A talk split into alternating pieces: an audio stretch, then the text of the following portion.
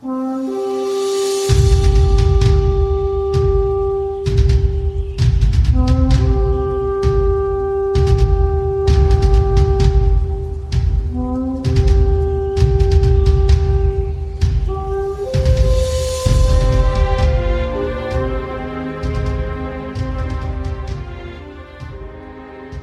to today's episode of The Power of God's Whisper, a podcast dedicated to understanding the many ways in which God speaks to us and guides us in our daily lives.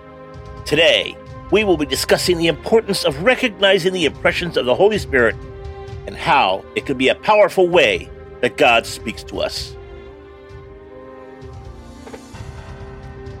Today's episode Tuning in to God's frequency the secrets of the kingdom revealed. And today's scripture, you are permitted to understand the secrets of the kingdom of heaven, but others are not. Matthew chapter 13, verse 11. In our cacophonous world, finding a clear signal to God's voice can seem as challenging as locating a faint radio signal amongst a sea of static. Yet, as I've discovered in my journey as a Christian podcaster, the key lies not in the clarity of the signal, but in the receptivity of our spiritual antennas. How then do we attune ourselves to God's profound revelations?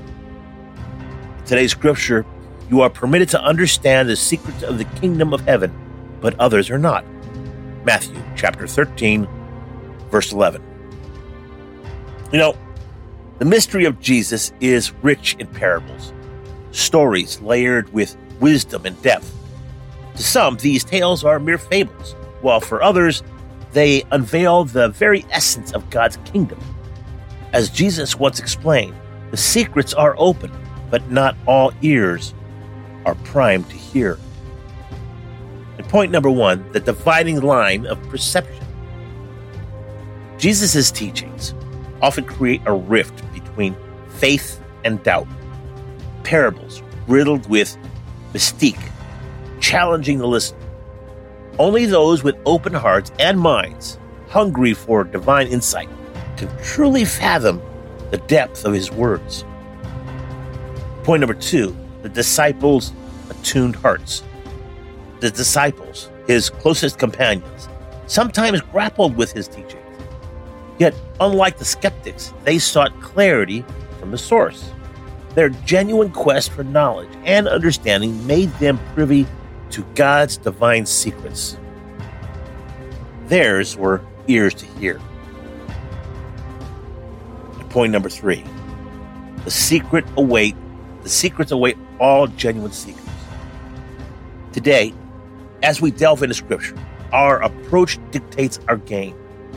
Those who delve into the Bible with a genuine yearning, casting aside skepticism, find themselves basking in divine revelations.